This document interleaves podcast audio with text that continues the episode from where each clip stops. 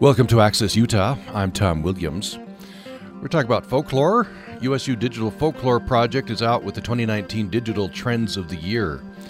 Every year they put together this list, and uh, it's a finger on the pulse of, uh, of the nation. Um, the most influential digital trends of 2019 were Greta Thunberg versus President Trump in the social justice category and Storm Area 51 in the serious fun category. Other contenders uh, included 50, 30 to 50 feral hogs, Feeling Cute Might Delete Later, uh, Epstein Didn't Kill Himself, and Table Cat.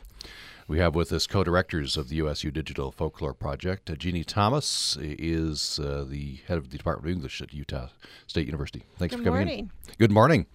And uh, Lynne McNeill is assistant professor of English at uh, USU. Happy to be here. Uh, both folklorists, right? Um, so before we jump in, r- remind us what um, what are some of the things apart from digital trends of the year, Jeannie Thomas, that you've worked on? I do legend in the supernatural and material culture. Okay. So I'm teaching a supernatural folklore class right now. And tomorrow is divination day. So Divination Day. All right. Um, maybe we'll have time to talk about that uh. Well, let's derail the whole thing. I want to talk divination day too. And Lynne McNeill, uh, what are Mm-hmm, yes. some of the things you've worked on? Um, similarly, I study legends, fake news, and then of course digital culture, digital trends, things like that. Okay. Well, let's uh, let's jump right in. Well, uh, first of all, before we jump into the list, um, this is Jeannie Thomas has been happening since 2014. Is when you started compiling this list. correct. Uh, what was it about 2014 that uh, I guess the internet had coalesced enough by then, or what? Lynne and I had coalesced You- enough Lynne- by then. Very good. you, you you had the idea and uh, off you went. Yeah. Okay. Well, I had the idea for a little while, and I, I this is Lynne's major area of research, and I, and I needed so, I needed an expert, and I needed somebody crazy enough to join in with me, and she was mm-hmm. wonderful and crazy enough to say, hey, yeah, let's do this. Yeah. So, Lynne, what's the process? Well, you know, so one of the things that that that sort of kicked us off was the idea that when people think folklore, they don't think digital folklore, and something like this could maybe get people's attention on it, let people know that one, we study this here, and two, it's of value. And so what we do is we basically spend the year, and when I say we, I mean Jeannie and I and our research team made up of staff and grad students and faculty in the English department. Um, doing what everyone does online, following the trends, watching what's happening, seeing what's coming through our news feeds and on Twitter, and sort of identifying the stuff that keeps cropping up, the stuff that seems significant, poignant, especially funny, something that people really seem to be flocking to. We gather up all of these examples over the course of the year and we file them away in an archive.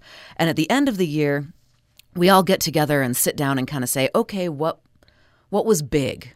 What mattered this year? And one of the coolest things that that I think we have going for us is that it's not just counting. It's not a numbers game. There are a lot of other outlets. I think Time Magazine does a meme of the year, and they'll often use what was reposted the most or what got the most hits on Google. And we really try and take sort of that ethnographic approach of what really said something. And sometimes that correlates with the numbers, and sometimes it doesn't. Sometimes we have something that might be a fairly small trend, but that as folklorists, we look at and say, this was really important for the people who shared it. So at that meeting, we get in lots of exciting fights where we all try and back the trends that we love the mm-hmm. most and argue for getting them on the ballot because the ballot has to be fairly short. And then we send it out to a panel of expert folklorists across the country, and they vote. Hmm.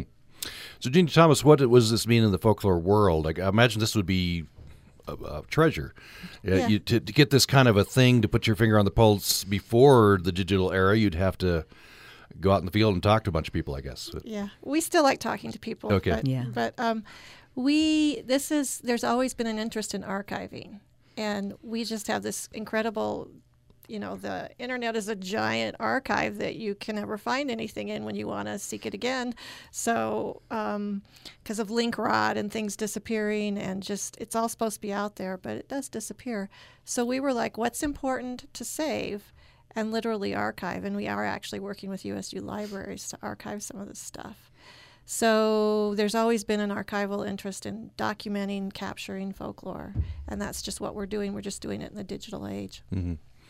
Well, let's jump into the list. Um, so, uh, number one, in at least in the uh, you have a couple of categories: social justice category, and the other one is the serious fun category. So let's start with the social justice category Greta Thunberg versus President Trump. Who wants to tackle this one? You know, this is just so interesting because I feel like after the first year is when we came up with two different categories because we realized that that it is really apples to oranges on the internet sometimes. There's some fun, silly stuff out there, and there's some really significant, meaningful stuff out there. And the significant stuff always, you sort of, if you're the voter, you sort of feel like, well, I have to pick this, you know, serious social movement over this cute picture of a cat. And so we separated out the categories, but we're surprised to discover how often the serious fun category is really significant um, and how often the social justice category is often really fun.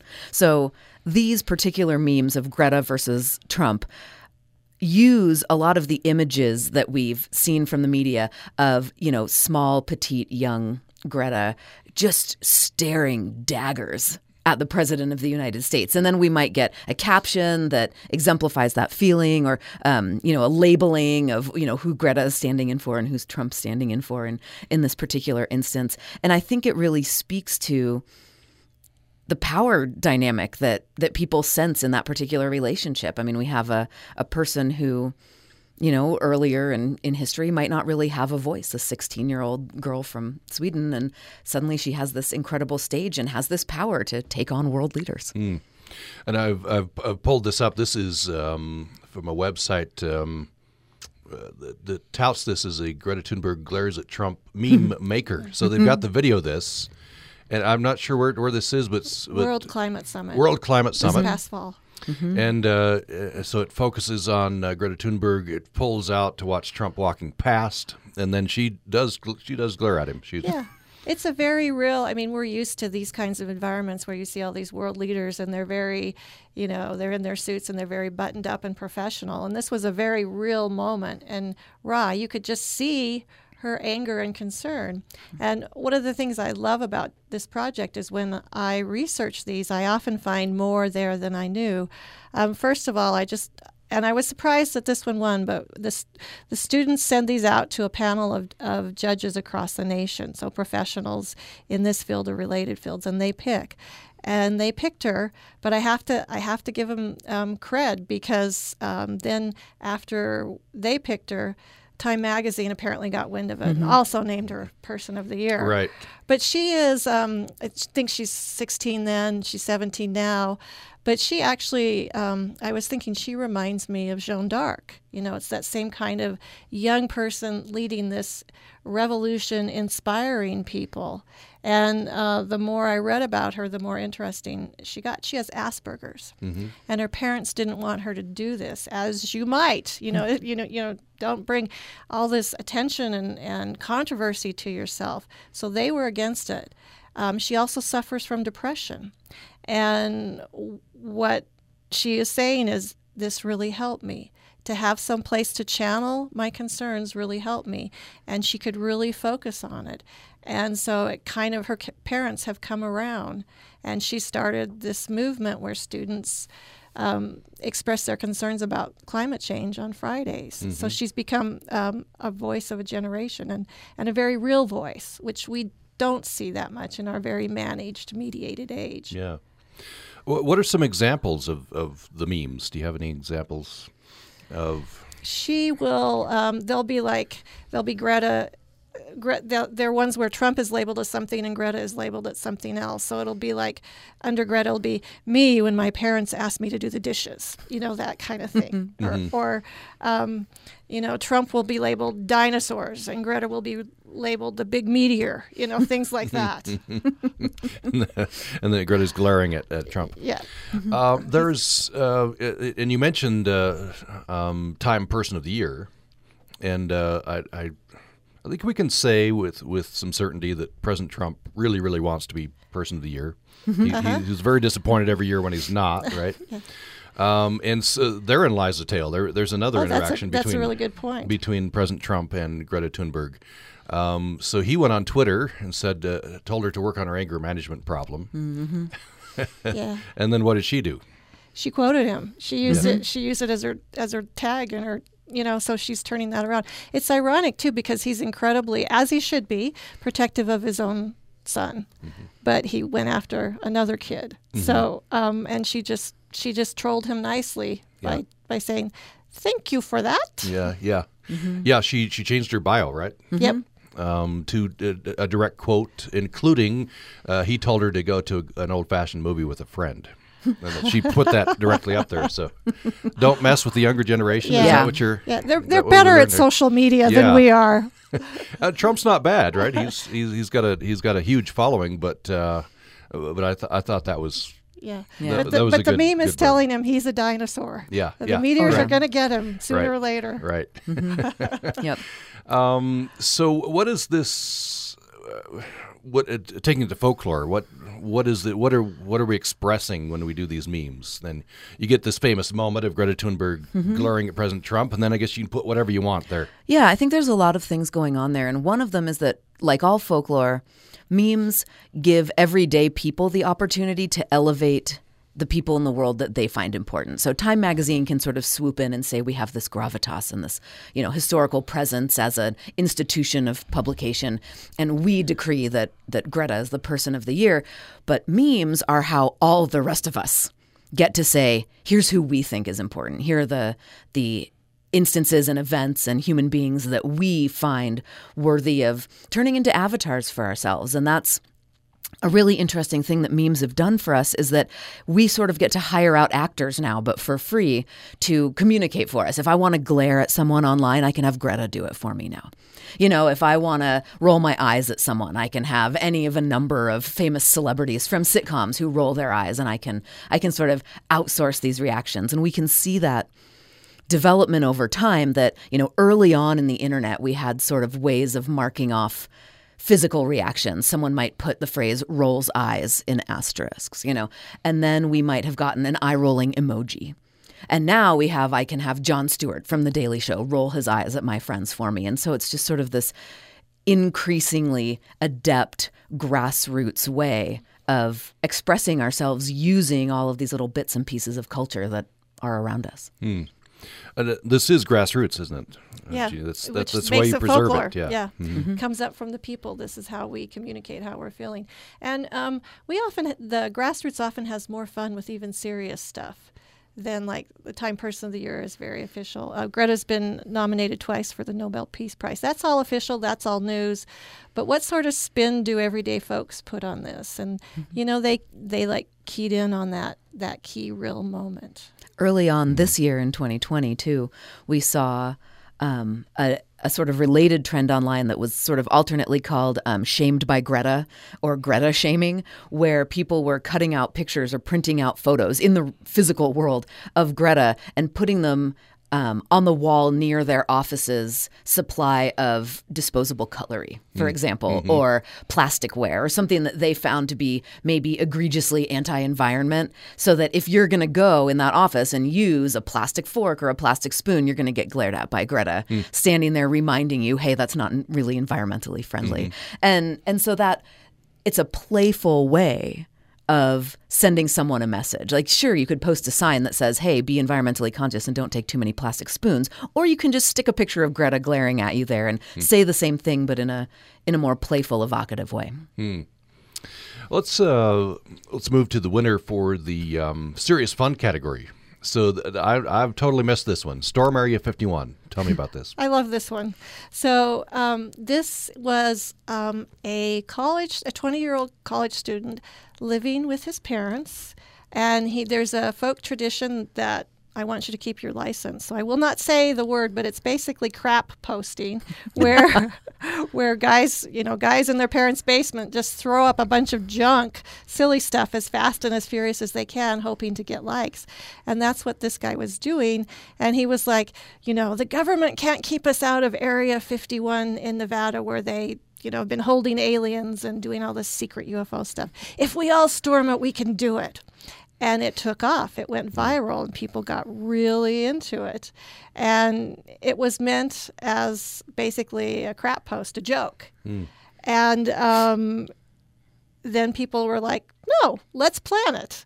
And they also started making memes of, you know, groups of people running towards Area 51 to get into Area 51. And I think, um, you know, um, nobody, I think, does. The youth specializes in screwing around, and this is sort of the epitome of this guy screwing around, and he comes up with this thing that everyone coalesces behind. So they were like, yeah, let's make it Alienstock. We'll have this big party out in the desert. Well, the the the town by Area 51, Rachel, population 50, people live in Rachel because they don't want thousands of people descending upon them. They don't want to be around other people. They freak out. The county freaks out because they're like, cops, porta potties, hmm. food. You know, this town has no gas station, no store, not even a street light. So, like, oh my gosh. So, of course, lawsuits erupt and it kind of fizzles, but actually, 3,000 people did show up in the fall, you know, um, in various kinds of alien garb, just having fun with it and enjoying the desert. Um, meanwhile, the the original college student pulled out, and, is, and there's lawsuits and countersuits going on with it. But it, it picks up on great themes like, um, you know, government conspiracy theories, which the internet loves, and rumor panics, and a really really big party, which what college student doesn't love that? Right, mm-hmm. right. So. And the power of the mob. I think we get a sense that we we can network like never before thanks to the internet, and and I think there's a real anticipatory joy in the idea that hey really we really could take over a military base if enough of us got together and did this and it almost doesn't even need to happen to for people to to sort of revel in the assertion of that potential power of of large numbers of everyday people being able to affect change. So you can pinpoint this one to a particular person, and uh, um, th- th- it's just the power of, uh, I guess, the digital world. Yeah. Meanwhile, what really happens is is you get a handful of people suing each other and fighting over porta potties in the desert. You know, it doesn't ever really happen. Right, yeah. But the internet makes us feel good that it could. Exactly. Yeah. There's Yeah. the promise of it. Yeah. or scared that it could, right? Yeah, yeah. Yeah.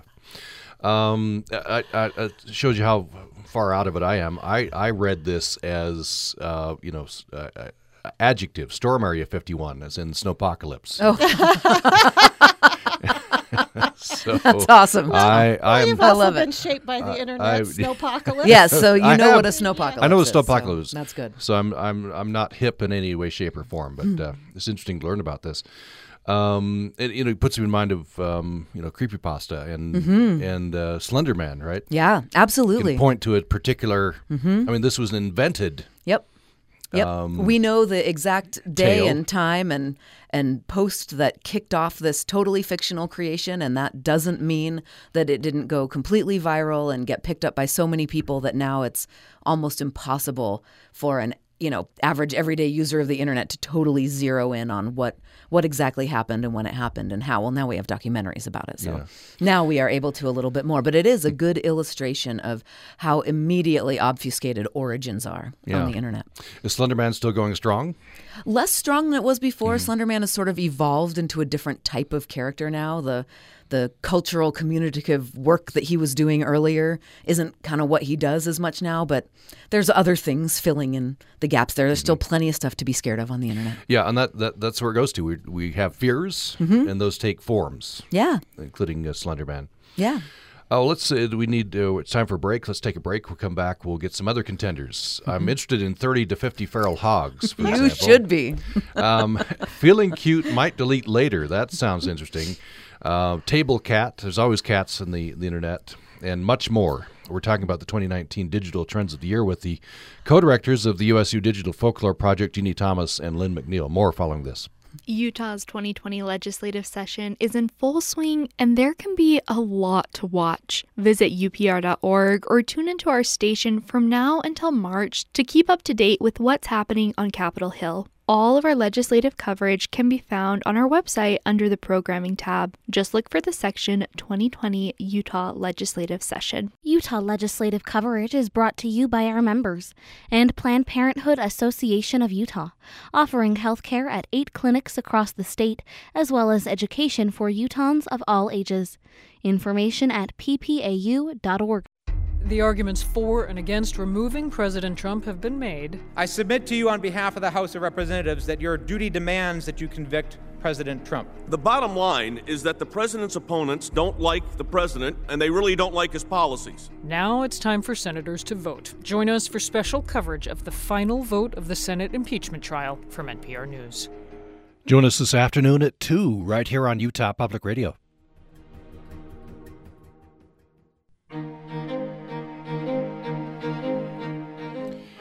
Thanks for listening to Access Utah. I'm Tom Williams. Uh, we are talking with the co directors of the USU Digital Folklore Project. Every year they put together the 2019 Digital Trends of the Year, and we're reviewing those on the program today.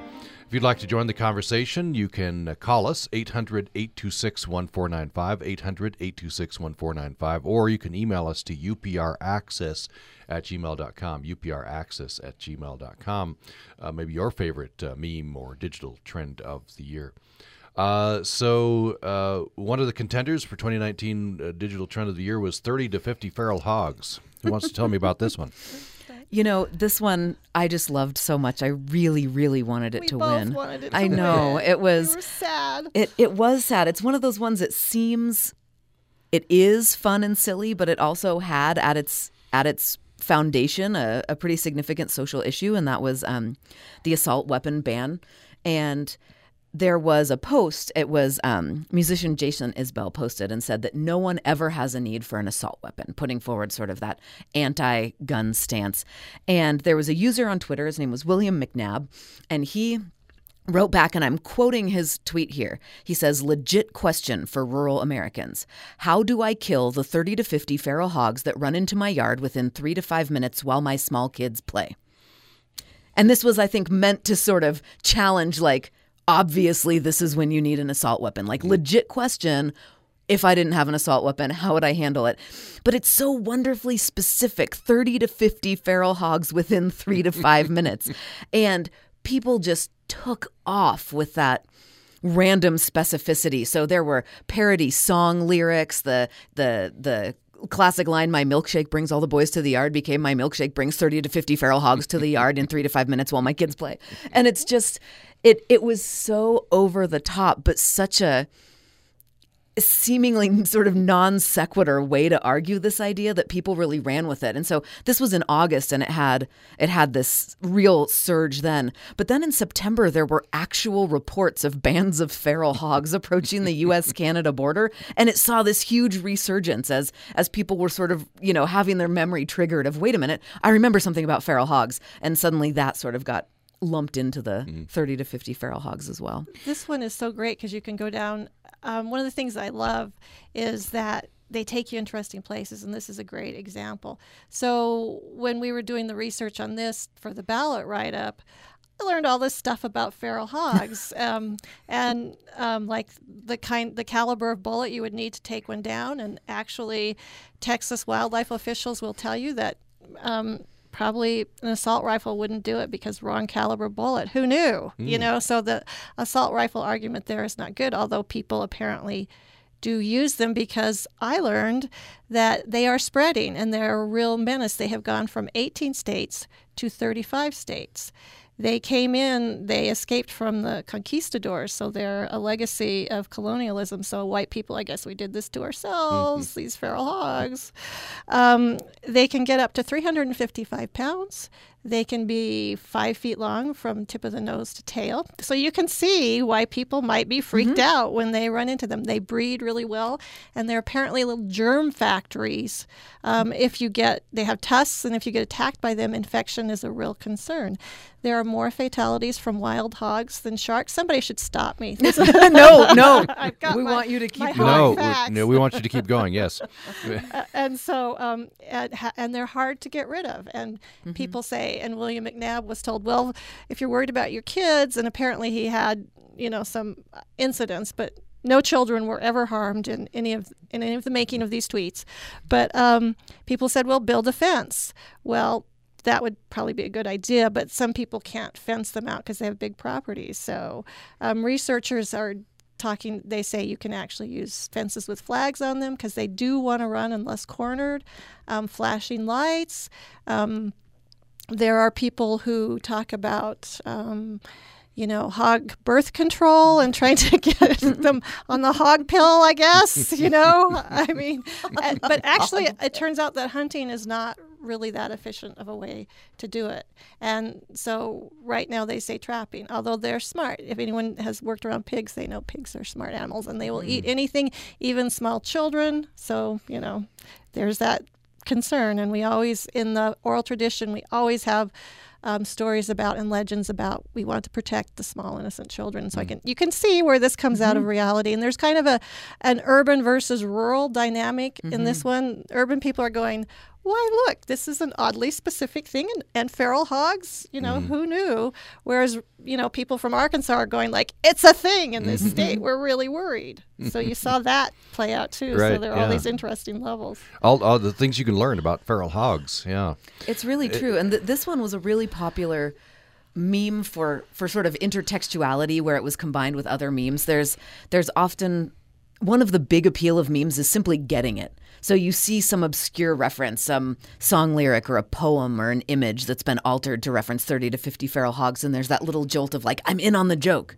I know what this is talking about. I get this. And that's a, a quality that we see in memes a lot is sort of the layering of different memes all put together so that there's really a lot to sort of unpackage there. So you can mm-hmm. sort of say, okay, I get all of this. Like I'm up on internet culture. I, Yeah. I see what this is. And this one is is one of those ones that's subtle enough to sort of in, interject into something else that it ends up being used in that way a lot. And as you say, that it started with the real world uh, issue, gun control, gun rights, right? Mm-hmm.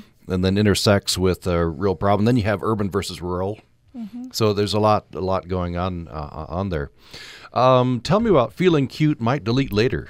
It sounds intriguing. I think this is a generational one.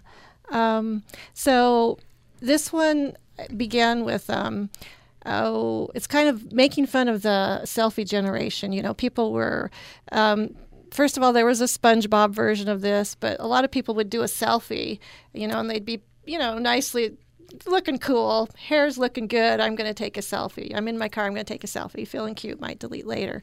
And then um, what kind of tickled me about this is, and I haven't seen a lot of this in the stuff we've looked at on the internet. There was kind of occupational folklore take where mm-hmm. all these people start doing it on their jobs, and these are like, so the farmer's out in the field and he's you know basically got his muck boots on and he's posed like a pinup outside his tractor saying feeling cute might feed the cows later you Yep. know or the um, the city guy is got a photo of himself kind of draped over his steering wheel in a city truck saying feeling cute might shut off your water later the UPS guy Yeah. saying feeling cute might deliver your package later. I don't know, you know. And and I do think that there's a fun. It's accurately targeting sort of the false humility or the false disinterest that people might often display online. I mean, clearly, often these are very carefully staged selfies where someone has really taken some time to get themselves in the right pose, get their hair or their clothing or their makeup just right, hold the phone in exactly the right place, and then sort of this over the top nonchalance of I don't know, feeling cute, might delete it later, you know, and and sort of targeting in on that that interplay there. I think is one of the fun commentaries that we mm-hmm. get with this one. Yeah, that that sounds like a lot of fun. yeah they're making fun of humble brags Yeah, basically mm-hmm. yeah. Yeah, yeah. And there's a it's kind of a generational thing going on here. Right? oh i think so i mm-hmm. think so Some some I guess uh, older generation making a little fun of the younger generation, is maybe. Or, yeah that never happens on the internet no, never. okay boomer Yeah, yeah, exactly. well, by the way, did OK Boomer make the list? Kind of. i was a little disappointed by this Yeah, we we had um sadly lynne and i do not rule the world. I so know, we- man. we can't get everyone we want on. Yeah, we uh, we hedged it in there with um, another contender, which was actually really, I think, interesting in a unique form, which was role playing social media groups. So there's a proliferation in the past year of Facebook groups, especially that are entirely dedicated to people basically just getting to play act stereotypes online. So, for example, and the example we highlighted in our ballot entry was um, that group where we all pretend to be baby boomers, and that's that is literally the title of the group, the group where we all pretend to be baby boomers. And the rules for participating in that group on Facebook are you can only post in character, and you have to post in ways that you think a baby boomer will post. So we get, I mean, it's egregious stereotyping. Lots of minion memes, um, lots of all caps writing, lots of people failing to understand, like entering their password and things like that, or or you know, typing in a question for Google and it's in a Facebook comment or something like that. Um, and it really intentionally sort of highlights how we see or how we see in the most sort of broad stroked stereotypical sense a particular group of people. And since we chose a baby boomer group for this ballot entries example, we were sort of able to rope in the the entire okay boomer idea. Mm-hmm. I love that okay boomer thing though because mm-hmm. it just gives you the sense of of um, you know millennials and Gen Z's exhaustion with the baby boomers. Like, mm-hmm. oh, there they go again. Hmm. Okay, boomer. You know, we'll just tolerate you, but eh. One of my favorite crossover memes with this, and, and it was too late in the year, and hopefully it'll make it on next year's ballot, are all the Baby Yoda memes. Yeah. And so we get a whole lot right at the end of 2019 of Baby Yoda featured in the Disney show The Mandalorian from the Star Wars universe, um, saying "Okay, Boomer." It's a really popular response GIF now, so that if someone is behaving in what you consider to be a stereotypically Boomer sort of way, you can just post this picture of Baby Yoda holding a soup bowl, saying "Okay, Boomer," which I love. Yeah. Uh, wonderful. Yeah. So I'm glad. I'm glad that snuck in there. uh, so one of the contenders was Epstein didn't kill himself. This is uh, obviously he refers to Jeffrey Epstein, who Yeah. uh, who uh, you know news reports uh, say he committed suicide in in his cell. But there's the conspiracy theories yeah. So he could, abound. yeah, because he could bring down a lot of you know big people. There are t- two threads that I saw commonly. You know, the right Trump killed him. There's some involvement there, or the Clintons, of course, killed him because there's some involvement there because he knew both groups of people and he had all this information that could bring them down. And you know, there's enough what. Um, Oh, ambiguities there that mm-hmm. it just opens up the door for these kinds of rumors to walk in. And the internet, if it loves, if it loves one thing more than cats, it might be conspiracy theories. Yep. I'm not sure. Yep. But Uh, why do you think that is? It's, I mean, it predates the internet, right? Oh, definitely. We'd always have, and always probably always will have conspiracy theories. What's Yeah. what's going on there? Do you think? I think that there's a sense that conspiracy theories are often sort of considered marginal information. It's it's the official outlets, the media outlets, the government, sort of our institutions that are pushing their story or their versions of things. And it's always been sort of the work of the of the dedicated or maybe even obsessed, you know, little people who are digging up the truth and finding this information. And i think that's a mode that really proliferates online. And it's if you get into a nice handy echo chamber online you can start to convince yourself that yeah there isn't any evidence against what i'm talking about. And it really sort of lends itself to that idea. I think one of the things that interested me about this meme was that rarely was the meme any detailed elaboration of the conspiracy. That was certainly there. But what really took off as a trend were sort of jokes about non sequitur appearances of this particular phrase, this idea. Epstein didn't kill himself. So we see, like, one of the more random ones that we saw was it was a tub of I can't believe it's not butter that had been photoshopped to say, I can't believe Epstein didn't kill himself. Um, and it's just sort of that idea of like this idea is sneaking in and when you're least expecting it, someone's going to pop up and say Epstein didn't kill himself. Um, and I think that that it to me it almost speaks to like this exhaustion or apathy with conspiracy theories that it's just sort of like this is so everywhere this is so ubiquitous it's on our butter tubs it's on our license plates it's in all these places it's so obvious and yet it's never going to be resolved we're never going to find out the truth Yeah. And now it's you know it's at the highest levels. It's embedded into the impeachment case. Um, you know, you you talk to uh, you know majority people, and they'll they'll say they accept that okay, the theory about the Bidens, theory that the the server in Ukraine, uh, that's all been disproven. But if you talk to Rudy Giuliani, for example, he says I got evidence. Mm-hmm. Uh, I've been all over Ukraine. I got this evidence. it's our And- post-truth society Yeah. Tom. yeah, yeah yeah, and it's sort of you know, information is has become made way more democratic for good and ill. I mean, you can you can just push your push your theory and push your theory and push your theory and just keep rehearing it and not have to listen to anybody else. And so, um, you know, as a as we started a new decade, I thought about well, what have 10 years of the internet rot. And, uh, you know, I thought about, you know, I'm, I'm, Gen X, so I may be a little darker. I don't know. But I thought about, oh, you know, we start off with high hopes for the internet and you know internet startups were unicorns and you know there was much to be celebrated and we do celebrate the voice of the ordinary people at the same time you know i was thinking uh, who's winning out there in the internet world i it's kind of um, gotten out of our hands. And I think the trolls have it over the unicorns at the very moment. and we're still trying to figure out how to deal with that. Some good folkloric imagery there. Yeah. You know, unicorns yeah. versus trolls. Yeah, yeah. unicorns versus trolls, Supernatural right? battle. Yeah, exactly. uh, talk to me about trolls. This is a I, I I think anything on the internet's probably had a precedent right? Before Yeah. the internet, Oh. they're, they're they're people who are tr- provocateurs.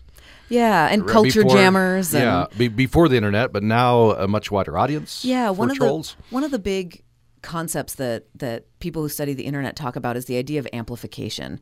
Is that we live in an era where information it, it's there and information has always been there, but it moves faster, it reaches farther, and the ability of people with a variety of different agendas, both you know, well-meaning and nefarious, have this ability to really amplify information that serves their own ends, and that's a a thing that we struggle with. That's one of our ideas of Russian bots, the sort of trope that we have that there's machines out there now amplifying information that serves one party and not another, or something like that. That and that is something that we have to contend with as everyday users of the internet as well. The more often particular terms are used or hashtags are referenced, we are changing the landscape of what other people will find. And that's really, I think, what's unprecedented with the internet is this opportunity for amplification of information rather than the information itself. and uh, you know, helpful information and not so helpful. That kind of that dark theme that you were Mm-hmm. talking about. Yeah, Jeannie. yeah. Let's take another break. When we come back, um, we'll we'll talk about Table Cat and much more uh, from the digital uh, trends of the year for 2019. We're talking with the co-directors of the USU Digital Folklore Project, Jeannie, Jeannie Thomas and Lynne McNeill. More following this. Programming on Utah Public Radio is made possible in part by our members, and Nicely, offering business marketing solutions including web development, video production, graphic design, and commercial photography. Located at 43 South 100 West in Logan. Information at madenicely.com. On the next Putumayo World Music Hour, we'll get into the hypnotic groove of African blues and trace its origins back to West Africa and the Southern Sahara.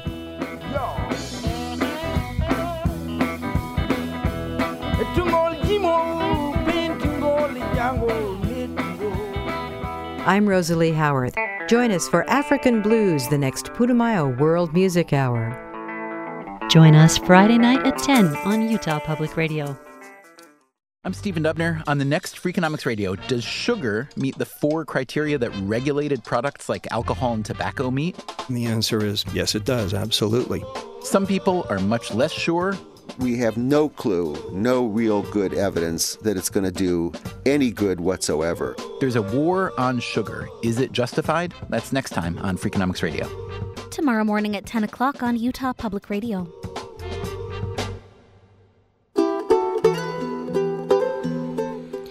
Thanks for joining us for Access Utah. We reached our last segment with uh, Jeannie Thomas and Lynne McNeill. They're co-directors of the USU Digital Folklore Project. Every year, they uh, uh, put together the list of 2019 of the digital trends of the year. We're reviewing 2019's, and we've talked about Greta Thunberg versus President Trump, Storm Area 51, uh, with storm being a verb. Well.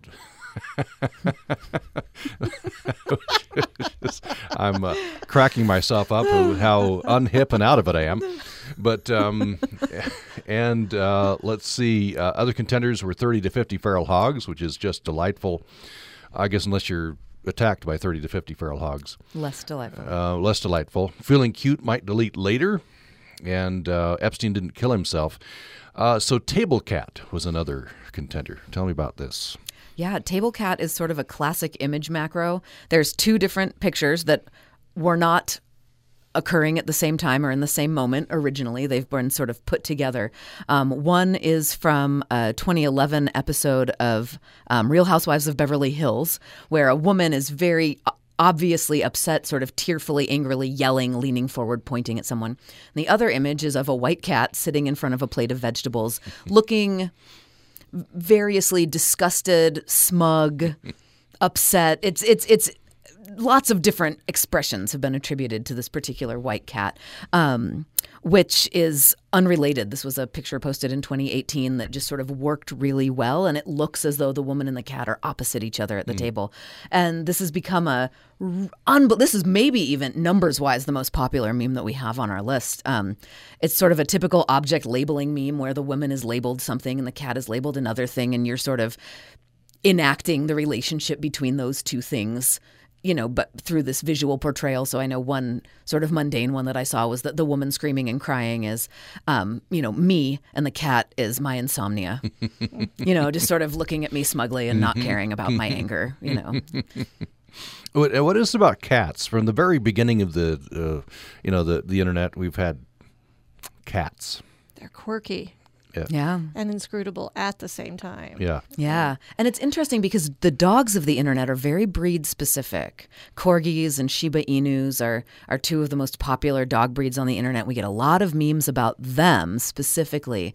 Um, but cats are just cats, all cats, all cats on the internet. Cats just don't care, and Yeah. they project that well. Yeah. you know. unless unless you've um, hidden a cucumber behind them and Yeah. scared them, and then they lose their cool, and we love that too. Is that the way to make a cat lose its cool? Oh yeah, and there's tons tons of, of videos about that, and and images of cats being scared by cucumbers. Yeah, yeah. Uh, and that's, I, th- I think cats have uh, all those cat memes, uh, you know, and, and videos. Uh, th- th- that's where we, it's kind of become an icon for, oh, the internet's just become a wasteland. yeah, yeah. You know, it makes all the cat videos, right? it makes me think we haven't really recognized our judges have not recognized the cats. We're going to have to. I know. We may have to work on that. I'm I'm worried about the cats or the the dogs either. Really. Yeah, I they, mean, they it the- almost seems like they're taken for granted. they just skipped right over them and went to the hogs. You yeah, know, I don't man. know. Hogs are clearly standouts in this field full of Right. cats and Shiba Inus and corgis. Sexier as of 2019, anyway. Yeah. Yeah. Maybe more a little bit more relevant to 2019. Uh, so, what are the other contenders for uh, for 2019? You know, one of the ones that that struck me that was not on my radar, which is one of the nice things sort of about the way we do this. We have our research team. Each of us has our own corners of the internet that we hang out in and reside in and and that's reflected in what ends up being brought to the table potentially on the ballot. But we even go beyond that. We crowdsource this idea and ask other people, any people, anyone listening right now, can contribute to the Digital Folklore Project by tweeting the trends that they notice that come out of their online communities and their online experiences using the hashtag Digital Trend of the Year or to our Twitter account, which is DigFolkProj, the Digital Folklore Project on Twitter. Um, and so we get breadth and and diversity from bringing in these other ideas from other people. And this one was new to me, and it's um, mocking J.K. Rowling quite specifically. So, J.K. Rowling, of course, is the author of the Harry Potter series. Um, which is now a billion dollar franchise. And she's been doing a strange thing on social media lately, which is trying to sort of backfill details about her book series that mm. didn't make it into the book. Sort of, you know, letting us know, you know, this particular character was gay or this particular actually was an orphan, you know, and you're you're sort of like, "Wh- why are you doing this? And it's interesting because it's a it's an activity that's done all the time by fans that give us things like fan fiction and fan art, where fans sort of fill in the holes that um, an officially published canonized book series gives us with their own ideas of this is how I always imagined that second cousin of, you know, Neville looking. But J.K. Rowling now, with that authority of being the author of these books, has come in and started doing this, and it is really rubbing people the wrong way. And so people have started now sort of making serious jokes and, and trying to push the boundaries, kind of making parodies of things J.K. Rowling might say. So, for example, one of the things we included in our in our ballot was someone pretending to quote J.K. Rowling saying that Dobby threw the first brick at Stonewall, which obvi- you know just sort of like why are why are we why are we creating this alternate past for the characters you designed? Mm-hmm. Yeah, and that illustrates that once, as an author, as a creator, is once you send it out, it, it kind of doesn't belong to you anymore, right? Yeah, I've wondered about that too because um, I think they're fans and they're genuinely ticked at her. Uh, she's claiming some of the territory, their territory, fan fiction territory. Mhm. Um, so she's sort of, you know, s- she's got a big presence. It's sort of like, hey, JK, you have a room of your own. Leave us alone. Yeah. And I also think there's some, there might be some generational stuff to this, because I think um, some of these folks were probably when they were kids really fans of hers, but you Mhm. know they're now older and more sophisticated, and they're like, come on, JK, you know, and they're mocking her, which is something you see over and over again in the folk tradition. A, a lot of um, children's folklore, for example, involves mocking whatever you were into as a little kid. So if you Mhm. watched the the Barney TV show like my kids did, and there was the the song that I could never get out of my head about, you know, I love you, you love me, that kind of thing. And then you know, my daughter was in love with Barney for much of her early childhood, and then pretty soon she's singing about hanging Barney from a tree. so I I wondered if this is a more adult version of that that very thing with the with the Harry Potter fans. Mhm. Yeah. It seems like the Star Wars universe would be ripe uh, for this kind of thing because Mm-hmm. Yeah, any- George any- Lucas kind of tinker, you know, Mhm. Yeah. tinkers with that universe. any fandom really is there there's sort of the this is what we've been provided by the the official owners of this content and now here's what we've gone and done with it and we've actually i mean star wars is a great example it's now been around for 40 something years and we see in especially the most recent films that were made this tension between fans had a little bit already decided maybe what the background of some of these characters were or what the extended universe model was and now here's a new director or a new screenwriter with the gall to tell us what how they think it actually happened and if that doesn't line up with fan sentiment, then we have sort of a, a divisive argument here. And the last two films were a perfect example of that. People felt that that episode eight was too far a deviation from sort of what the canon had set up. And then movie nine was by a lot of people just considered sort of pandering fan service that that brought wrapped everything back up, sort of undid what the previous film had done, and there are people on both sides of all of it. Uh, so we have about five six minutes left. Um, maybe uh, from each of you, uh, uh, another one on the list. Well, um, so I think we pretty much covered our list. I would just like Okay. to um, shout out to my students who I have my undergrads tweet along, and the reason that I do this is because I want them. They're surrounded by this world, and you know they're on their phones when they're hanging out or waiting at the doctor's office or whenever.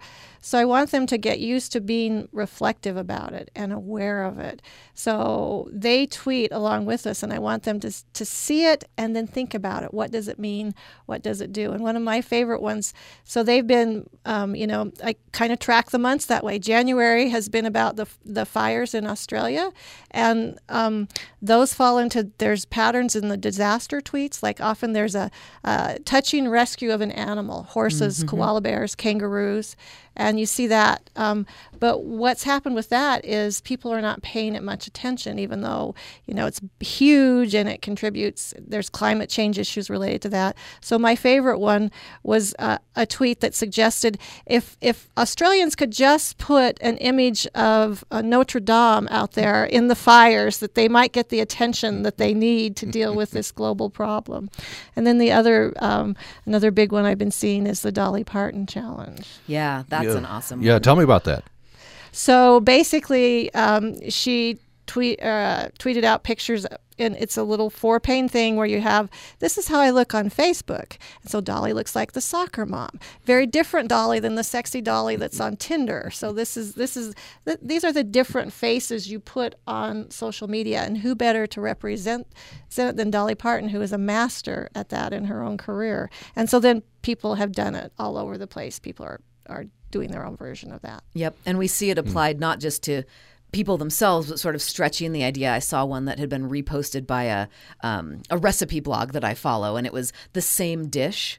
But as it would appear on Facebook, as it would appear on Instagram, as it would appear on Tinder, as it would appear on LinkedIn, and you can see it's it's sort of funny to push the boundaries of what does you know fettuccine alfredo look like when it's sort of sexing itself up for Tinder versus when it's getting really official and businesslike for LinkedIn, mm. and and being able to sort of play with those ideas in that way is is a really awesome source of creativity to get to see.